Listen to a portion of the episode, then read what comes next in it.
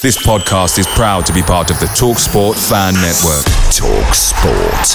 Powered by fans.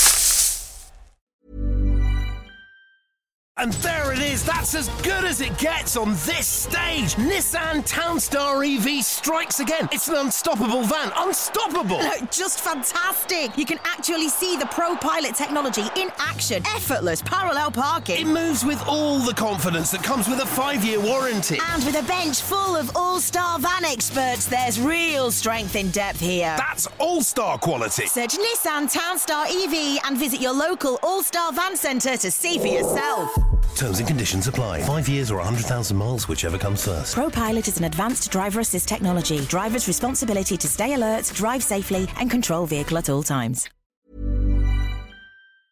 Hey guys, quick thing. The Talksport Fan Network is proudly supported by McDelivery, bringing you the food you love. McDelivery brings a top tier lineup of food right to your door. No matter the result, you'll always be winning with McDelivery. So the only question left to say is, are you in? Order now on the McDonald's app and you can get reward points delivered too. So the ordering today means some tasty rewards for tomorrow. Only via app at participating restaurants. 18 plus rewards registration required. Points only on menu items. Delivery fee and terms apply. See mcdonalds.com.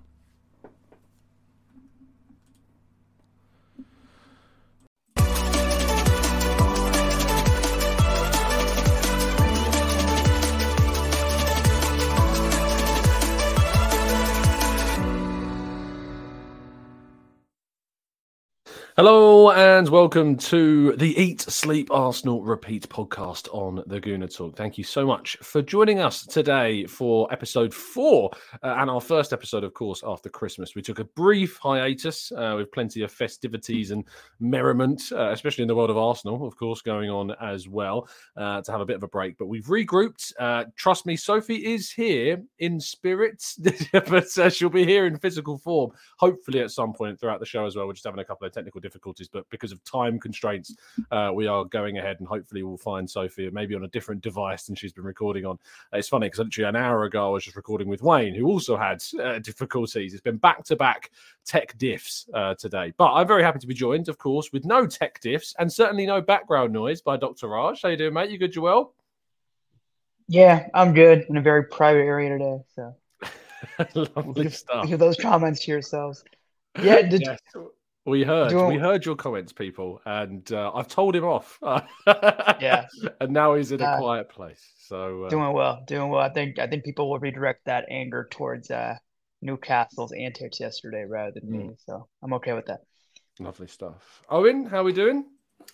I'm good. I'm good. I'm I'm re- ready for this uh, fitness kickstart to the new year. Normally, I'm not one to to start new challenges in, in January because I, I feel like everybody sort of feels uh, when they start in January for some reason. But um, I've got the motivation now because it turns out that three people bought me cheese boards um, for Christmas, and apparently my missus just seemingly thinks it's natural for one person to eat three share size cheese boards. So um, I've been force fed, but I'm ready to shed it all now. So round to kick Yeah, I I feel that would be a good place to start actually with our Eat, Sleep, Arsenal repeat. Of course, we're going to talk a bit about Arsenal uh, as well, but I'm very happy to announce also that Sophie can hear us. Sophie, how you doing?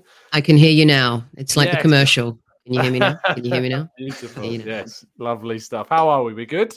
Not too bad. Uh, yeah, not too bad at all. How you fellas doing this fine day? Yes, it's difficult to say which day it is. Because know. We usually record on Tuesdays. We're recording on Wednesday, and it's going out on Thursday. So yes, it's it's a difficult one. But uh, no, doing good, doing well. I thought the best way to start with this is to talk about what our favourite cheap food over the Christmas period was. Uh, Sophie, I know you're quite good on the spot with these questions, so I'm going to start with you. Cheat or deep? Cheat, as in like, what's the worst food you ate for your body over this period? Right. Okay. So it was a bit of a weird Christmas because it didn't. It wasn't as traditional. Um, you know, I, I I got sick a little bit, but the minute I felt better, the first thing I did was I got an In and Out burger, um, and I got two actually. I got one traditionally with the the spread, and then I always Mm. have to get one with pickles, ketchup, and mustard as a just in case for later on in the evening when I'm feeling peckish. So In and Out was my cheap, and it was actually uh, a cheat as well. Cheat and cheap. yeah, lovely stuff. Raj, what did the doc have that was a, a cheat code over Christmas? Probably a few things. Probably more desserts. Uh, ice Mm. cream. I have plenty of it. It's also it's an interesting time. It's not just the holidays. It's also my wife's and her sister's birthday. Nice. So there's a Ah. lot of, um, and then it's my niece's birthday in January, actually Mm. yesterday. So it's a lot of um, celebrations going on. But typically, yeah, mine will be cake or pie. Nice. Yeah, we have a lot of birthdays. It's my sister in law's uh, like a week before Christmas, and then her aunt's a few days after, and everyone's pretty close on that side of the family. So yeah, it's it's a chaotic time of lots of lots of birthdays, and then Christmas and New Year's going on. Owen, I'm hanging on you to give me something impressive here. So Yeah, man, uh, I food- feel Wait, so- in and out wasn't impressive. In and No, it is, out. but we don't No, have that here in that's the fine. UK, so I can't Oh, really okay. relate. I feel pretty guilty. That's that's awful. But Raj basically said he had a carrot as a cheat, which makes me feel even worse about myself. But um, l- look, a mistake we made was this was the first Christmas. It was just myself, uh, my partner, and um, the two kids, and we- we did Christmas on our, in our own house. Normally, we would go somewhere else, but we bought way too much turkey and way too much ham, and it was just insane. The leftovers. So rather than saying it going to waste, I think what, what I did was I made a loaded Christmas dinner fries, and it was absolutely massive. So it was Wow. turkey, turkey, ham, stuffing, cocktail sausages, cranberry sauce, gravy I, on would, I of you wouldn't let me down. Yeah, I told you, man. I got you covered. Don't worry. Yeah, Yeah, hundred percent. I had a Coke Zero though, so that makes it all okay. Oh, that makes it okay. There's nothing bad in there at all, and that's all good. Yeah, Yeah. I've been getting into my kind of health drink at the moment has just been soda and lime, lime cordial with soda water. Like that is my health. Just water's quite boring, even though I drink this massive kind of like giant bottle of water every day, which is like I don't know what must be two liters or something in there. Um, and I probably go through about two of those. So I'm constantly getting up from my desk to go pee all day because of that. But then on top of Mhm. that, because water's quite boring, yeah, lime cordial and soda water has been the savior for me. Uh, very, very good indeed. Uh, I Sophie, think go this on, was the you're gonna jump. first, yeah, the first Christmas I hadn't had a drink since probably I was 18 years old. I- Really? No alcohol from like Christmas. Yeah, haven't had any alcohol, which, by the way, I'm not sure if this is a good thing, Doc, or a bad thing, but just to let the Eat, Sleep, Arsenal Rep- Repeat Nation know, I've lost six and a half pounds since Christmas Eve just because I haven't been particularly well. Mm. So I'm not saying that's a good thing, but yeah, you saying know- people to get ill. No, That's- no. it's not a strategy. no, yeah. but it's kickstarted the the kind of you know review of alcohol, Mm. and I like that. It's kind of given me. I feel so much better without vodka cocktails. I have to say. Mm. Deceptively bad. I found out how bad fruit juice is, you know, over Christmas. Really bad. Um, From concentrate or Yeah, yeah. no, you should. Yeah, that's awful stuff. awful, awful. Go on, Raj. You're going to jump in. No, I was just gonna say, yeah, it's probably not the best idea for losing weight, is get- getting sick, or you know, or visit a third world country and drink the water. Yeah, there's that as well. Indeed, indeed. Two Um, options. Two op- two options. If this is the first time you're listening to this podcast, you're thinking, I tuned in for Arsenal. Where's the Arsenal? Don't worry, the Arsenal's coming. Um, over that period, we played uh, three games, including, uh, of course, yesterday. I say yesterday, two days ago, when you were hearing this uh, draw against Newcastle, and then the wins over West Ham United and Brighton. Um, I, I want to focus more on Newcastle because it is more recent. The two two wins were great. Um, and I think what's important is because I, I talked, you know, about the ins and outs of the game, and we typically do that on the Raw Reaction show with Dan and Wayne and, and Guy uh, yesterday. So what I kind of want to focus on with this being in keeping with kind of the fitness and the injury specialisms that we have here, Raj, is that I thought we really missed the depth in the attack uh, against Newcastle. Arteta had next to nothing really to, to come off the bench. He had Fabio Vieira, didn't choose to use him. Um, and obviously, there's news coming back that Smith Rowe will hopefully be ready and fit to start against Oxford on Monday, which is great news. But is this the biggest indication of the season so far that we desperately need to be signing somebody during this January window?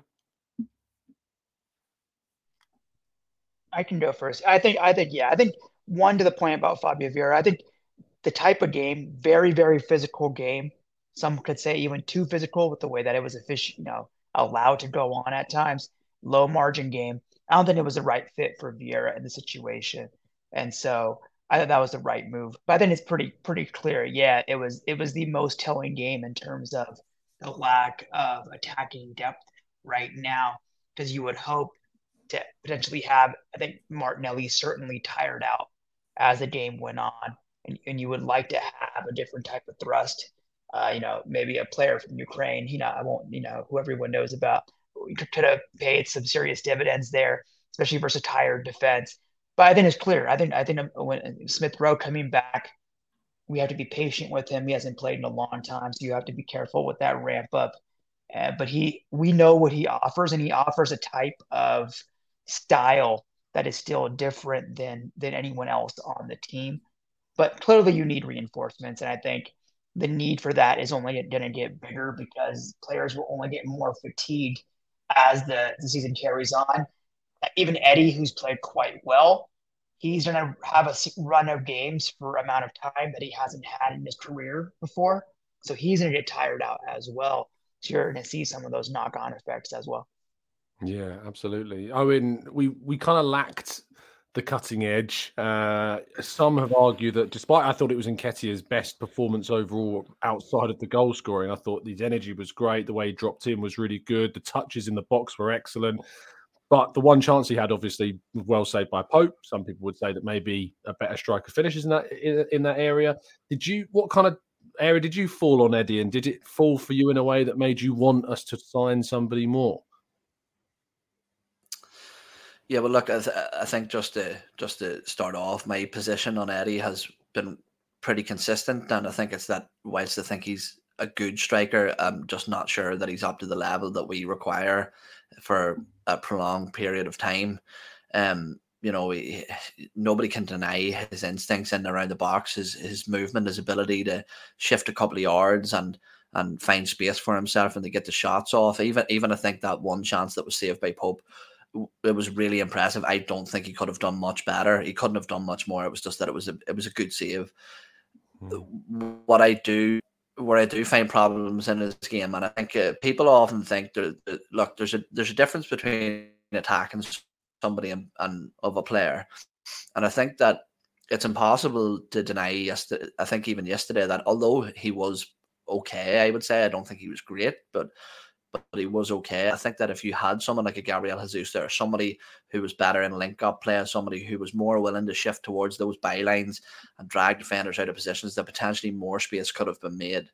Now, the caveat to that is that whilst I do think we were a little slow in terms of um, transition, in terms of pulling the trigger to get the, those attacks going at times, um, for example, uh, Granit I think was very good yesterday, but I'm not sure whether I'm still undecided whether his final ball was really poor or where our attacking players were really bad at reading what he was going to do.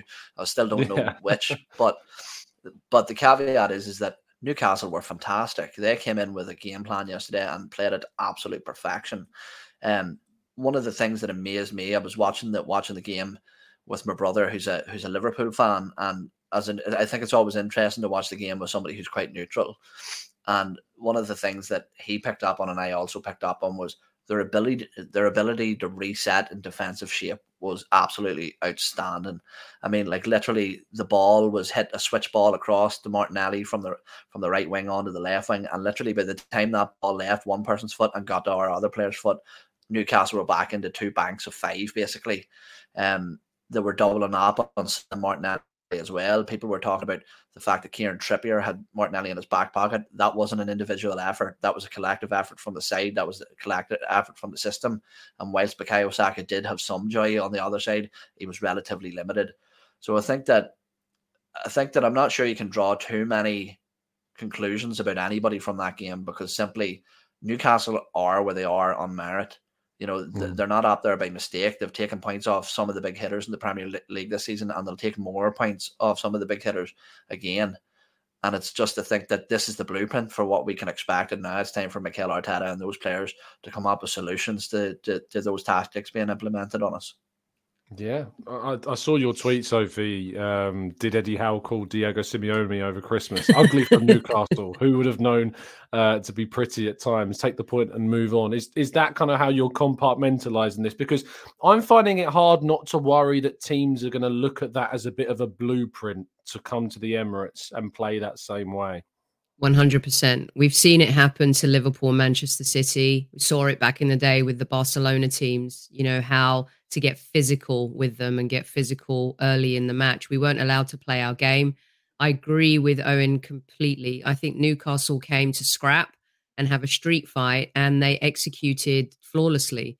You know, Eddie Howe's been known with his Bournemouth teams, and you can correct me if I'm wrong, Tom, to have played really pretty football at times. You know, there's uh, there's a reason why you know he was so successful as well, bringing them from the depths of football to the tippy top of the football mountain. And what he's done at Newcastle is phenomenal, and he's doing it with players like Longstaff. I mean, he's it, when you look at that team, if you're talking about players that are super talented and have that X factor, you, of course, there's Bruno, there's Almiron, um, you know, Joelinton Even I think couldn't play his game yesterday. Really, he got physical, he got ugly, he got dirty they were asked to do something and they executed it to perfection. We are not the type of team that want to get caught in a street fight. It's not our jam at all. And you could see the frustration was building. Um, and at times, I think that I thought, wow, this is a team that's really mastered the dark arts. And then I also thought that there was gamesmanship that kind of got ugly. Like even an example, simple example, like the throw in at the very end where Thomas Partey is trying to get it in and the sub is standing in front of him.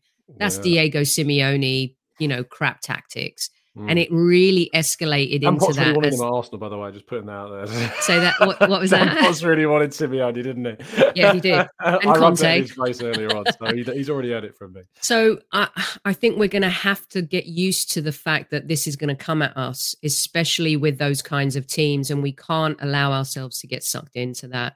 You know, Manchester United are coming to to to the Emirates in a few weeks, and I think it's going to be an interesting game. Um, you know, we've got Tottenham away. I think that will be a different game. But the Newcastles of the world and those types of, of teams that are scrapping for points, Newcastle desperately want Champions League football. It's going to be the tool and the carrot they dangle in the transfer market in the summer.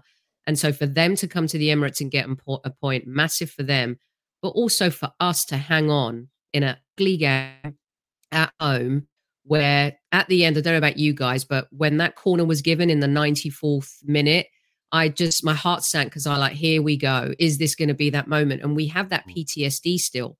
You know, I I felt half comfortable and half uncomfortable with that moment.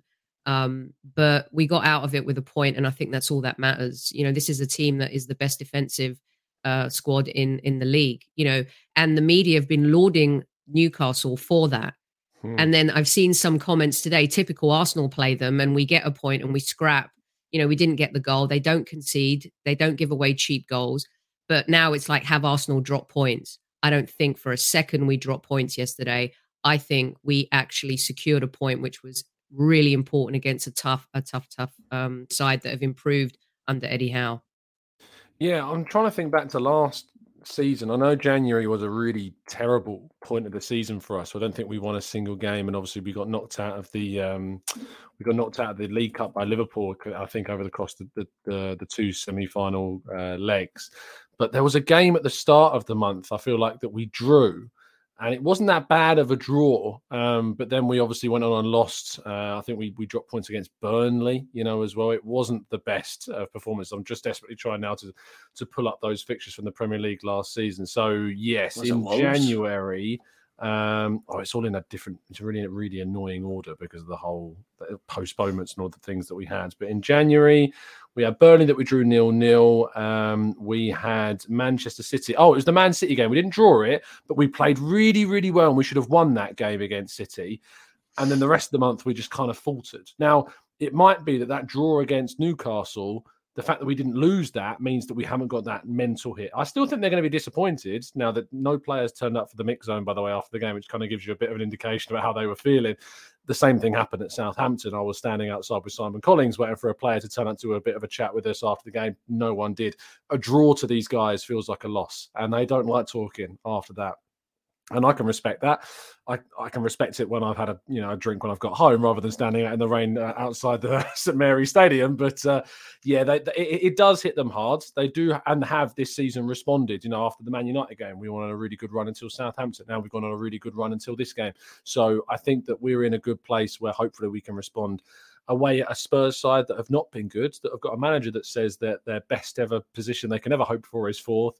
Um, and then we've got a very intriguing game against Manchester United as well. Revenge potentially for what we saw earlier on in the season. Tom, so, it was it was so important to not lose that game going mm. into the North London derby. Mm. That would I have been the show. I think yesterday.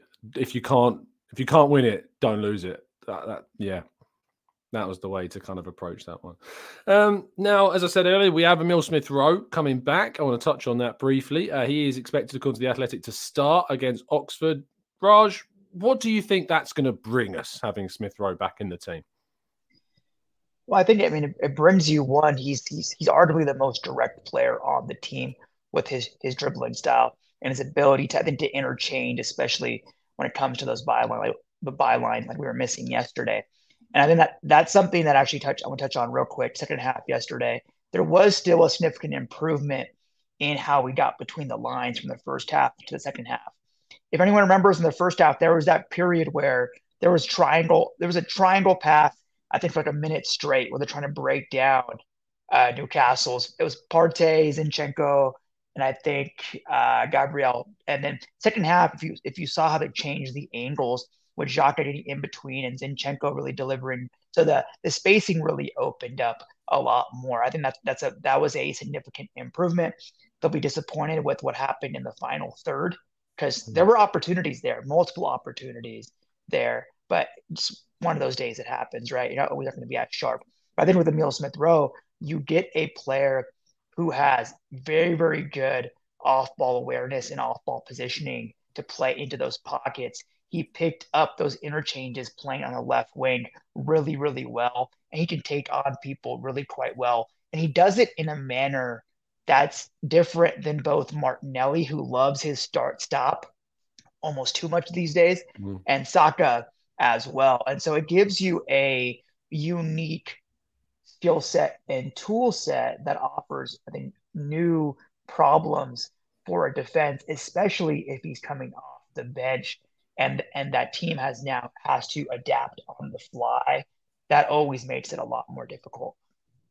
Hmm, absolutely, I think the the, the key with as, as well as Smith Rowe, and we talk about the bench against Newcastle, the amount of time Smith Rowe came off the bench last season and scored, you know, that is going to be critical for us, um, and having another option for us, and that's that's something I want to talk about. So, I was going to ask the doc, like with Emil Smith Rowe having been out for so long and coming back, I don't know what the pitch is like at Oxford, um, Tom and Owen. I haven't seen it in a long time. Uh, mm. I, I think I, I, I don't know if that is that a good idea is for him to come back into a game like that. Does it matter considering the injury that he's had? A tough, you know, FA Cup away game at Oxford, maybe on a turf that isn't as friendly as the carpet. I mean, maybe, maybe, maybe not. I mean, the biggest thing with with pitches is is the dryness of them. That's the one thing we know can lead to injury. But I, he, I don't think he'll play the full game. He's probably be allotted 60 minutes or so, if that and then, and then they'll get him out to use him as a, as a bounce game, and then potentially I would say in the following match use him as a sub. So I don't think the pitch really comes into play here, you know, unless you're playing up on artificial turf again, which is a whole different type of uh, material. But otherwise, I don't think it comes into. It's not that big of a factor when it comes to his return to play. Mm. Yeah, I, i'm they, will know what they. I don't think they'd throw him in necessarily if they did. If they didn't if they weren't hundred percent sure that it was fine, I'm going to be there on Monday, fingers crossed, so I can report back what the pitch is like. So for you, um, in the flesh, I'll see if I can go down and grab some. You know, you know when they sell on eBay like Wembley turf, like from 1966 or whatever. Oxford turf. I'm going to get some and sell it on eBay. So I'm going to do. Um, I've already got one buyer clearly because you're interested. So um, the the kind of the other part I wanted to talk about Owen was uh, how he actually comes back into the team because Martinelli's obviously playing really really well on the left hand side, uh, and we're being linked very heavily as we know with Mykhailo Mudryk, who is for all intents and purposes a left winger. So coming back might be a little bit tricky. Now I wanted to I had a good chat with um, uh, Rohan Jivan, who I know a lot of people be aware of on, on Twitter. Uh, Rohan's blogs, really really good stuff. A little back and forth with him the other day uh, on Twitter about uh, Smith Rowe and how he comes back and about where his best position is. I still think his best position off the left. He thinks that his best position is going to be this left eight role that Granit Xhaka's playing. And I was curious as to why. And we had a bit of a back and forth on Twitter about it, as I do. Um, and uh, I ended up doing a little bit of digging into this. Now, on uh, this is Emil Smith Rowe's heat map, uh, which you're seeing on the screen here from uh, the 21 22 season, so last season. Uh, now, what I want you to do is, is remember that. And for those listening on audio, feel free to hop over to, to, to, YouTube to watch this back so you can see this properly. I will describe it as well for you. But keep that in mind when I change it to Granit Xhaka's heat map from this season. It's very similar. There's a lot mm-hmm. of similarities between those two. And what that tells us is that Xhaka is occupying the same kind of spaces that Smith Rowe was occupying despite playing left wing last season. So the question is, Owen, do you think Rohan's got a point in his theory that maybe this Xhaka role, and we haven't really got too much depth in that position, can actually lead to more minutes for Smith Rowe this season? Yeah, absolutely. And and in regards to that left wing position, I think uh, variety is never a bad thing to have. You know, we seen there against Newcastle that even Gabriel Martinelli, say for example, wasn't having the best of nights, and to stick on a fresh leg Rubik's cube for a defender to figure out when he's tired is a, is a very good thing to have. But in mm. regards to the number eight position, I, th- I think that's what everybody thought Emil Smith Rowe was a number 10. Now we seemingly don't really play exactly with a number 10 and more two advanced eights or whatever way you want to call it. But I have no doubt in terms of his attacking prowess, what what he can bring to the team. You know, we see Granit Xhaka arriving in the box late in open spaces uh, and putting the ball away. Like I'm not I'm not sure in comparison to previous seasons, but I would imagine that Granit Xhaka's goal t- contributions this season have taken a massive upturn. Now imagine putting Emil Smith Rowe, who has a natural eye for goal on the end of them chances. You know, we've seen, I think at one point last season, Emil Smith Rowe was our top scorer, if I'm not wrong, potentially the season mm-hmm. before. So he has an eye for goal. The big question is, is is he defensively sound enough to cover that position? Because whilst we see Granit Xhaka getting into those advanced positions, when we're going through a sustained period of pressure, we see Granit Xhaka sort of you know, uh, drop back into that more defensive position to soak up pressure alongside Thomas Partey. Another thing I'll say that people don't understand about um, midfield, especially in a high level like Premier League, is that it takes so much maturity, so much experience, so much game knowledge, and so much football intelligence to play that position. You know, it isn't just about running around ragged and sticking your foot into tackles every two minutes. You really are where the where the game is dictated is in central midfield. That's why we see the big drop off in performances when we lose a player like Thomas Partey because he does that so well. That's why you're seeing players like Fabio Vieira, someone who is a midfielder. Uh, he would say that himself, but they're sort of shoehorned in on the wings to start just to get them some game experience, get them a feel for the league, get them a feel for the game before maybe moving into those more central areas a little later in their career. Now, where do I see Emil Smith Rowe? I actually see Emil Smith Rowe probably much more, if I was to compare him to any player, probably like Jack Grealish. That's the type of player I see him. That that left winger that makes that inside run between the the wing back and and the central defender. That's where Emil Smith Rowe, I think, does his most effective work. Can he play that in number eight position? I think this season I probably wouldn't overcommit to it unless it was in cup games or in Europa League ties. Um, but for me, he's still got a little bit of development uh, to do before he uh, holds down a position like that, especially coming off the back of a big injury like he has. Mm. Yeah, no, I think that's fair, and I think it will take time to adjust. But I think that the I think what Rohan pointed out in that discussion is that the templates there, you know, for him to maybe assimilate into that role, and and if say we're in a position like we was against Newcastle, where we maybe need a player to come on to give us a little bit more further going forwards, Smith Rowe, I think maybe is that player if you want to take off a, another midfielder for more of an attacking kind of player. And, and we'll have to wait and see what happens, especially if we end up signing someone like Mudryk during the transfer window and how that affects his competition. And and lastly, so final word on, on Smith Rowe and, and his return. You know, there is arguments that he could potentially give more rotation to Odegaard in the 10 role if we needed to.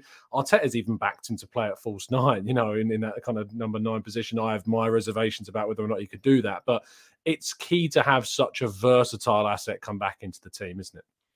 We've missed, you know, we've missed him. Um, and as fans, seeing him because we love him for so many different reasons. And last night was a perfect example. I think if I'm looking at last night's game as a blueprint of examples of Arsenal, what we need, and, you know, kind of what we may have to do to adapt going forward, one of the key things for me was, you know, for and for many is who's going to come off the bench and change this game. And it felt like the perfect night for an Emil Smith Rowe to come on like he was the super sub last season.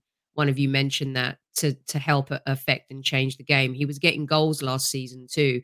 Um, you know, and prior to his injury, he and Saka were cooking uh, on that front.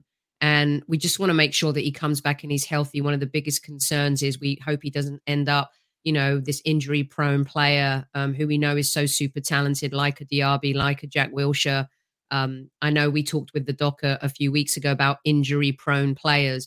You know, when you're in this sport, it's going to happen. It just seems that we have to kind of wrap him up in cotton wool a bit and look after him. So I'm really excited for him to come back, uh, especially in terms of what he offers and the versatility. You're 100% spot on about that. You know, he's able to play in different positions and he's able to provide that, you know, for the team. And fingers crossed, everybody stays fit because this is going to be a long haul. And past our starting 11, you know, we still have so many gaping holes. Um, mm. But to have a player like him who knows the league and can come up, come off the bench, you know, it's early for Marquinhos. It might be early for Vieira, but I, would like to circle back. I got a question for the doc at, at the end of the show on that yeah. one. Um, he can come off the bench and and he knows he knows the game, he knows the league, he knows what's going to be required of him. So I think that is also, you know, as we're looking to to enhance the squad, Tom, we do need a couple of players who know what it's like to play in the Premier League. I'm not saying or poo pooing like bringing in, you know, players who haven't played in the league before mm. because we've seen players shine.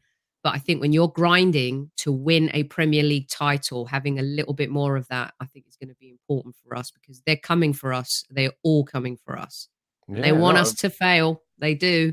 As, as soon as we drew that game against Newcastle, the, the knives were out. The knives were out straight away. Um, whether it was trying to avoid talking about the penalty decision that should have gone Arsenal's way, or whether it was criticising Mikel Arteta's antics on the sideline, which you know, I, I, Pep Guardiola booted a bottle into the Leeds dugout the other day. Nothing was said. Absolutely, I haven't seen a single word uttered about Pep doing that. And yet, for some reason, Arteta losing his cool because his team that are top of the table have had a frustrating game.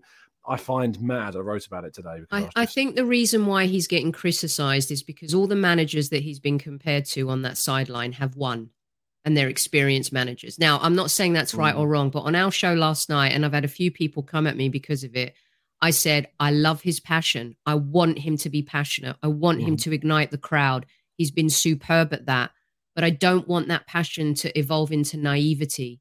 We've got a young team and they're an image of their manager he does need to be a little bit calmer on that sideline. I'm not saying don't go for the officials and put pressure on them in the game, but mm. yesterday I felt like he let it get to him a little bit. And that's the last thing we need is having our manager be affected by those moments in the game. It's one thing to kind of react to things, but I think yesterday it was indicative of maybe that inexperience in that he's got to stay calm. He really does you know, I'm not, I'm not, comp- I compared it to the Klopp moment at Anfield, Tom, and yeah. maybe that was a little bit different, but you saw how it affected us mentally. Now, mentally, we might be stronger this season to be able to deal with that, but I really do think that he needs to be a bit careful about that. I'm not poo pooing it.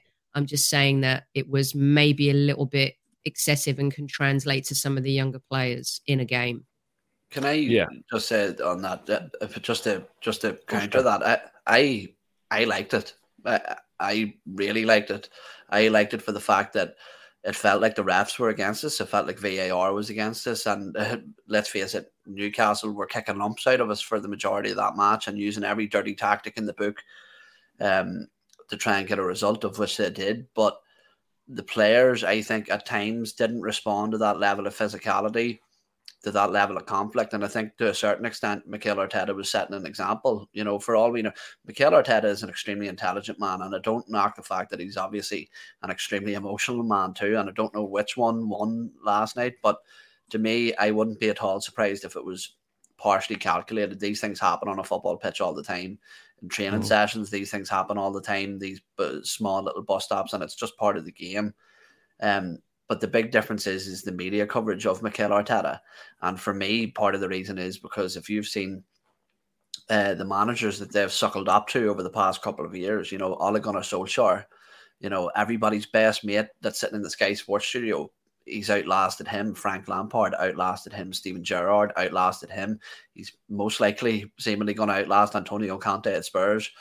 You know that that every single stumbling block that the media have thrown up at him, Mikel Arteta has seemingly passed it with flying colours. Eventually, you know, it's not all been smooth sailing, but he's made a fool out of a lot of people. So when it's Jurgen Klopp, it's called passion. When it's Pep, it's called passion. But yet, when Mikel Arteta turns around and does something like that, he's completely scrutinized and ridiculed. I, I agree with you completely on all of that. The last thing this team needs is our manager being red carded and up in the stands. Mm. That's that's all. I just I love it all. I just think that he needs to curb just some of it, and he needs to tell his players to put pressure on the the, the way the Newcastle players put pressure on the official to get Odegaard booked. We need to do more of that.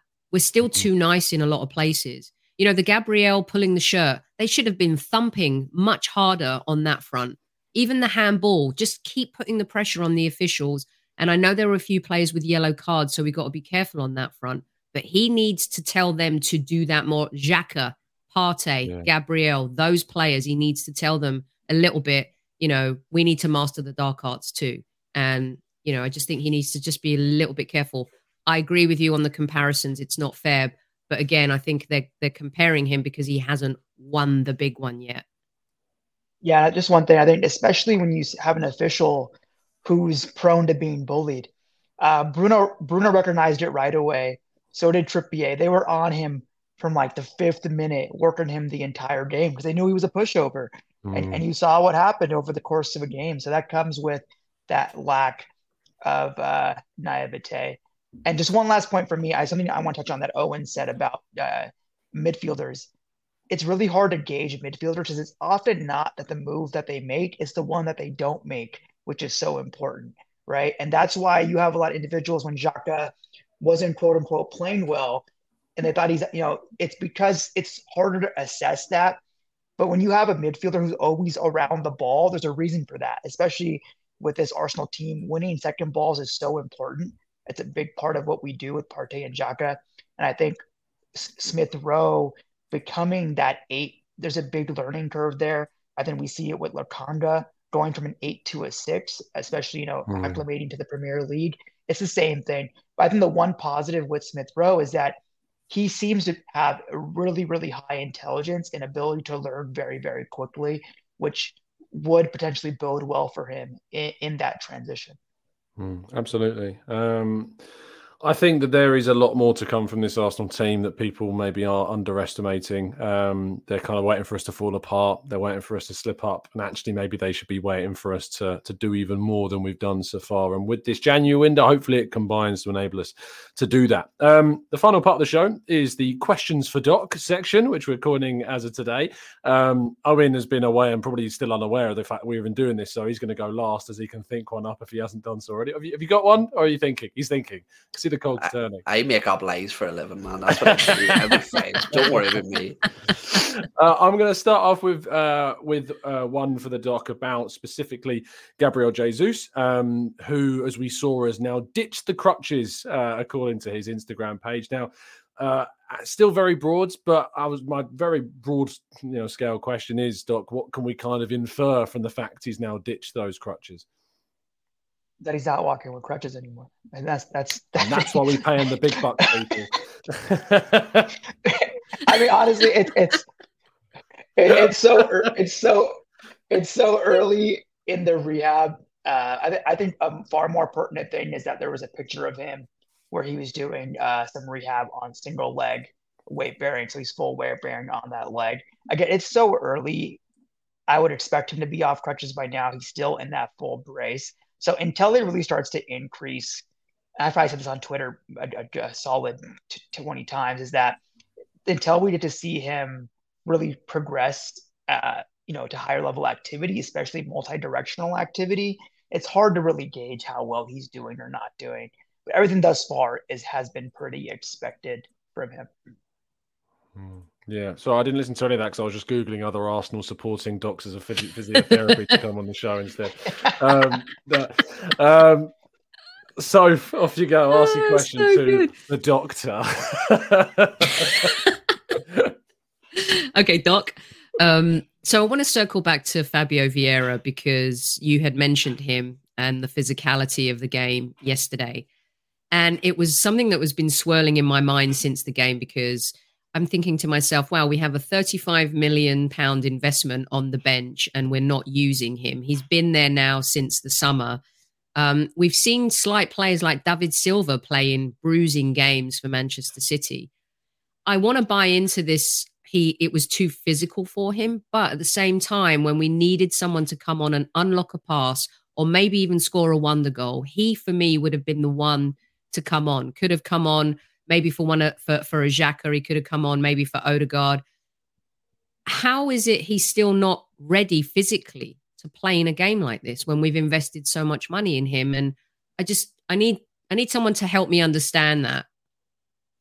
Yeah, I, I think a big part of it is the fact that he didn't have a true preseason in the summer. He was dealing with foot soreness, so he wasn't really able to, to uh, get into his higher level strength and conditioning. He wasn't really able to get into those games and then and really play and get match fit. And then you had then you had the break.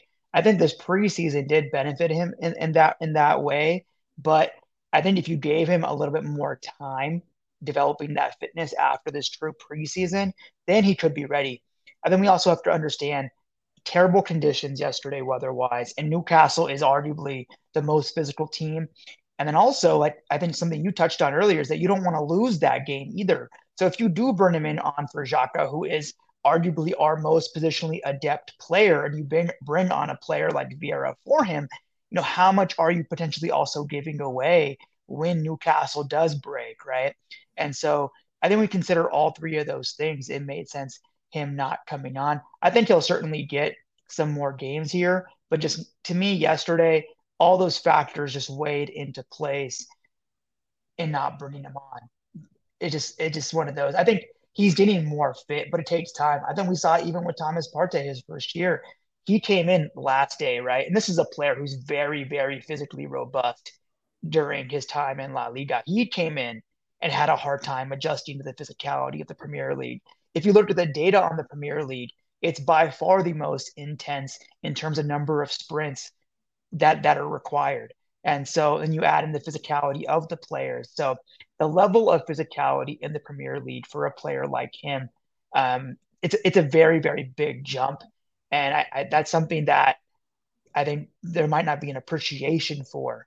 And so I think we're seeing that with Vieira, and they're handling him as that long term project rather than someone to give them that immediate thrust. I think that that more, that more falls on the shoulders of an Emil Smith Rowe.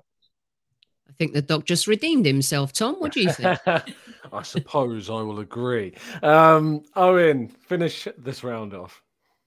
Yeah, so look, obviously, with this being a fitness podcast to a certain extent, or, or improvement podcast, that's what we'll call it. Yeah, we'll call it that. Uh, yeah. yeah. because I'm not fit. but um, so I hear this reasoning or excuse or or whatever you want to call it uh, a lot of the time, and it's that I'm too big to run. you know, you, you, hear some people turn around and say, "I know, but this is the." Uh, for example, somebody like myself, who's I'm six foot, I'm about 14 and a half stone. I run fairly well, but I think that's probably because of athletic background. So I have two questions essentially for you.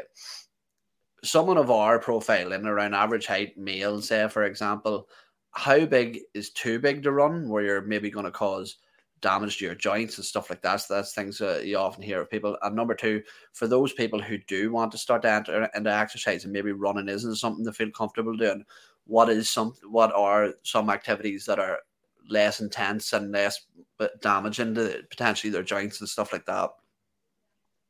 The first question is almost impossible. I mean, there's really no way to answer, you know, what is too big to run.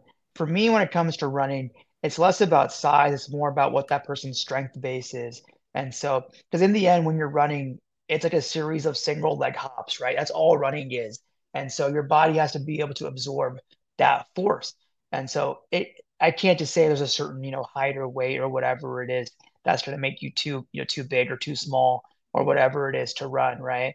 And so it really comes down more to it, like you said.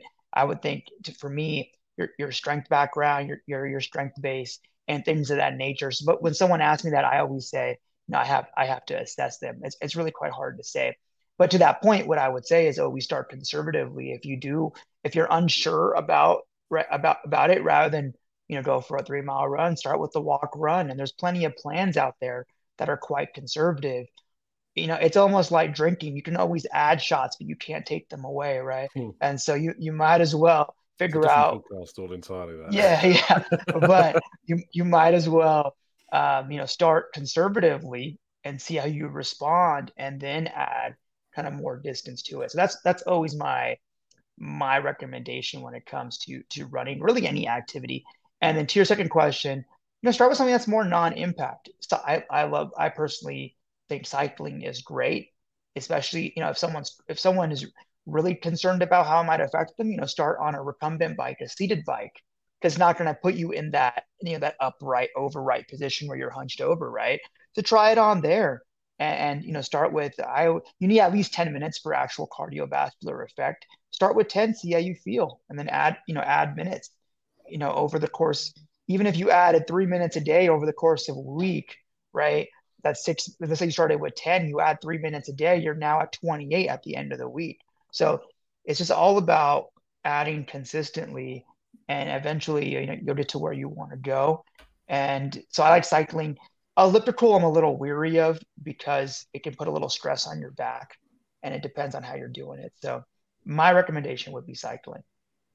Sweet. So basically, what I was trying to get out of you is I can make Michael Feinberg go for a run I thought I was wondering where this is going. Yeah, for those who don't know, oh, good friend Mike from the Gooners Pods. Do you know? He, um, I wouldn't. I was. I was gonna. I would. I would yeah, never have guessed Owen was six foot. This is a great podcaster because we're all sitting down Everybody all the time. Says that. Everybody and says Mike like, is always. He's much bigger than you'd expect. It's like, yeah, yeah, it's like the uh, Patrick Swayze in uh, Roadhouse. You're bigger yeah. than I thought. You know. Um, wow. yeah.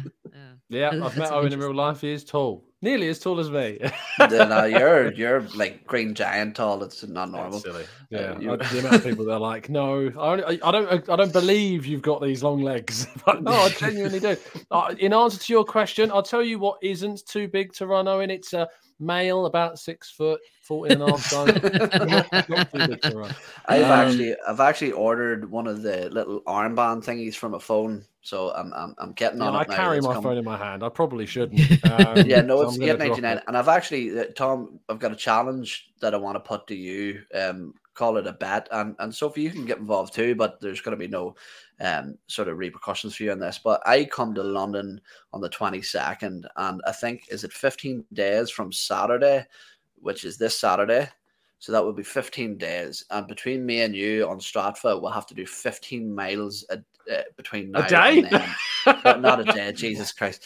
Um, no, between now and then, 15 miles recorded on Strava. And if one of us oh. lose out, the other one has to pay for dinner for oh, I like that. Yeah, I like yeah. that. Okay, uh, that's interesting. I'm going to lose just for starters. Um, no, but, but, you can do 15 mile. If we both do 15 mile, it's fine. Yeah, look, I, I, was actually you segue perfectly because to, to end the show, uh, and I haven't told you guys about this because it's I only found out about this as we were just about before we were going to record. So I was looking on the Strava app, which by the way we've now got 40 people uh, have joined us, but what one of the best things I've ever seen since starting this YouTube channel, I've just seen on this Strava group. So this comment, this post came up from Hemming uh, Lera, uh, who says. Uh, uh, basically, there was a guy called Timo who posted a picture. They were cycling in south southern Spain, and uh, Hemming wrote back saying, I saw that Timo was cycling Altea when I was running in Alicante. I invited him to the Red Corner Sports Bar in Alicante, and we're here watching Arsenal against Newcastle. And if I just click back,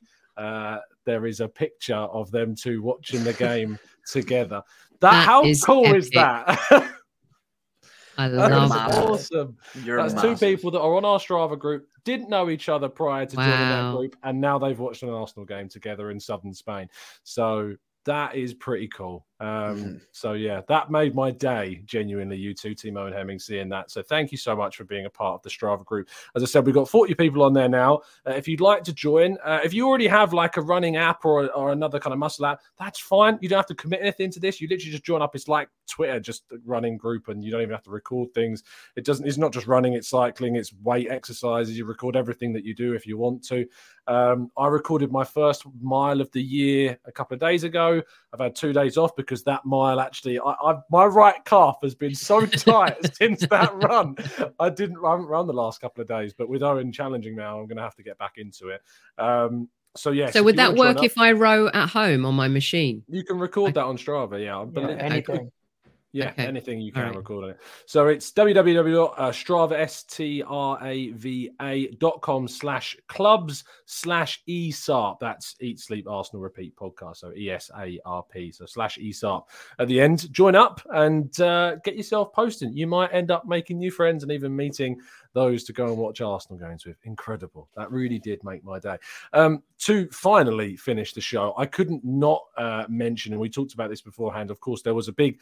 Um, health related issue uh, in the world of sport outside of, of just football and soccer um, with with Damar Hamlin of course who suffered a cardiac arrest um, in an NFL match over that festive period. Sophie I know that you were very much in this and I'm sure Raj as well so I wanted to give you two the opportunity to, to comment on this because the impacts and the, the coverage that this story has got has obviously been massive so so tell me kind of your reactions to that yeah, um, I watched the whole thing. I, I love watching Monday Night Football. Uh, living here in the US, it's it's the it's the showcase game, and it was a really big game as well between two teams that you know could potentially go on to the Super Bowl and maybe win it. And you know when that happened, it's never a good thing, is it? When you see a player just fall the way that he did, 23 years old, so young, super athlete and it was it took you back to Fabrice Muamba, it took you back to Eriksen.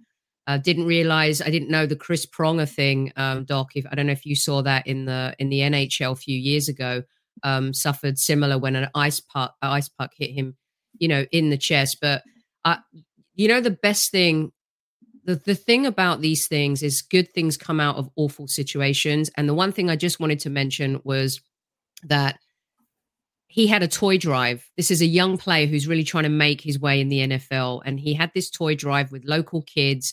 Um, and it was at $2,500, you know, on that night. And today, I believe they've hit the $5 million wow. mark. And out of these, you know, situations, it just shows you when people come together, the power of what we can do. Um, and I know that he's still in critical condition, and there's a lot of people out there who are rooting for him um, and uh, people are still donating money as well. So it just kind of took me back to those moments, Tom, and the way people have come together in the sport here and players is is really kind of special to see, and uh, that's the best thing that has come out of a horrific situation. Mm, yeah, well said. And Raj, close close the show off with your thoughts, mate. Yeah, I think in, in general, it's a scary situation, right? You see a player go down and then requiring CPR. Um, latest reports, I think he needed to be resuscitated, resuscitated twice, once on the mm. field, and then one one other time too, meaning his his uh, heart rate had stopped, and then he needed a, a, AED as well. I think firstly, I want to give credit to all those personnel who who responded extremely extremely well uh, with their preparation, you know, take over, and in the end, you know, gave him a chance. And so I think firstly for them, you know, massive credit for that. And then, you know, just just generally, I mean, it's this is unfortunately something that with Chris Pronger, um, you've seen before when it comes. It's not something that that's that's common at all. It's quite quite rare when you have this impact related potentially cardiac arrest. Um, there's a there's a really really good YouTuber. He's a he's actually an MD sports specialist, Brian Sutterer, who released releases a really good video on what it might be.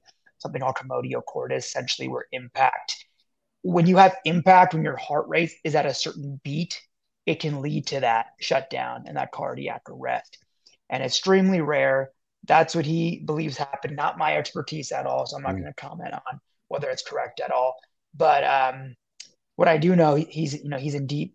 The, the typical protocol afterwards, and this is for my friend who's a neurologist, in order to help save uh, brain function, is that they take take you down into into like a colder state called hypothermic protocol, and then deep sedation for 48 hours. And that's likely why we haven't had many updates because you have to get through that period first and then you're going to know more information. But just in general, obviously quite scary um, to see a you know anyone happen in like like that. But then obviously to see a, a player kind of at the peak of their health and to happen mm. in such a, a public uh, atmosphere. But I think a positive, like Soph said, is kind of that outpouring of, of support in in this regard.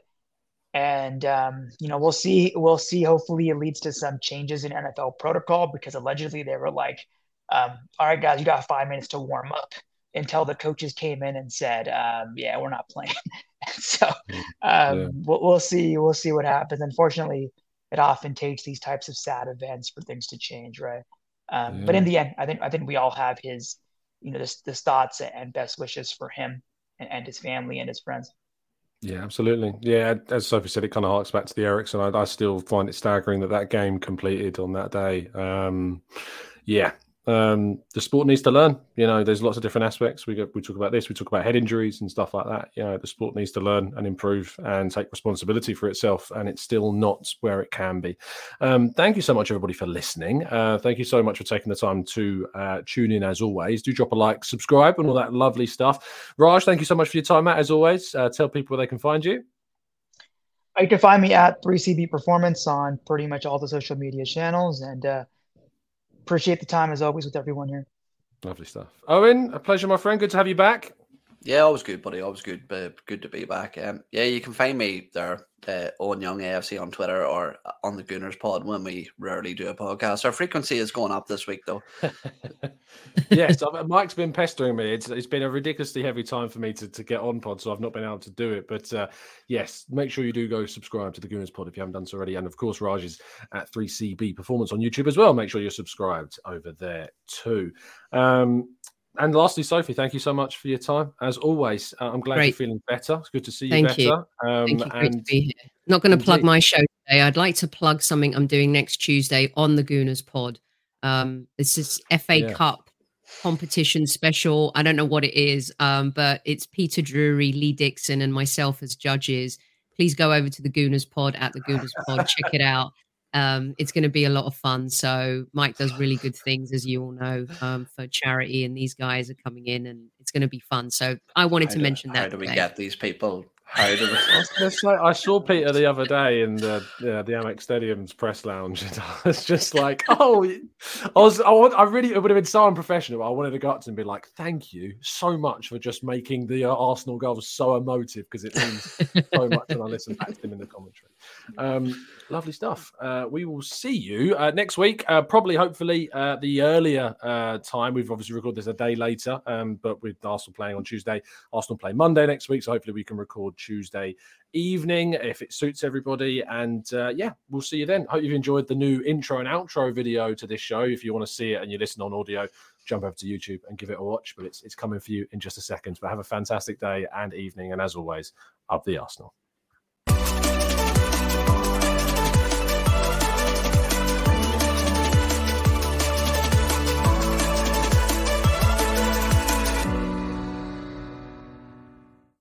It's the 90 plus minute.